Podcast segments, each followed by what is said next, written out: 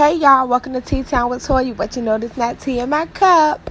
So I know I've been gone doing what I don't know, doing the most. It feels like I did not have enough time in my days, or I just be lazy.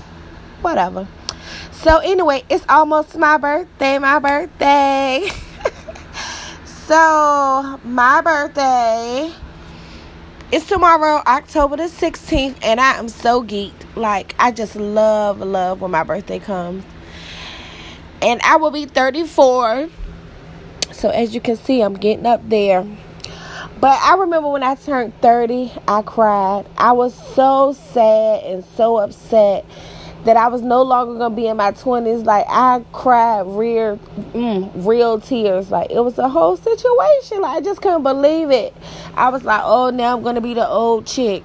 Mm, mm, mm. But I'm so excited for this birthday. I don't know why. I guess it's just because it's gonna be a new year for me.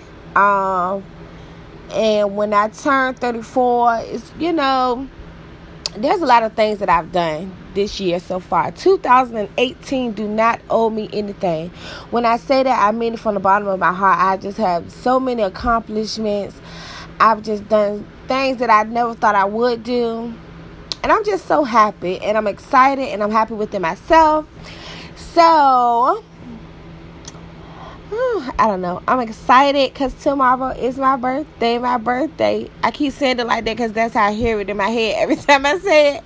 So, but what I'm going to try to do is come up here weekly, at least twice a week, and talk about, you know, what I talk about. You know, I talk about everything, all the shenanigans, crazy stuff, stuff that happened on TV, which I really haven't been watching TV since I started school.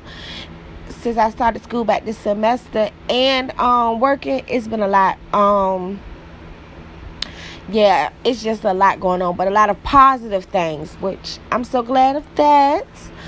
Um, so basically, I just came up here to say that. So, good night, y'all. Have a great day.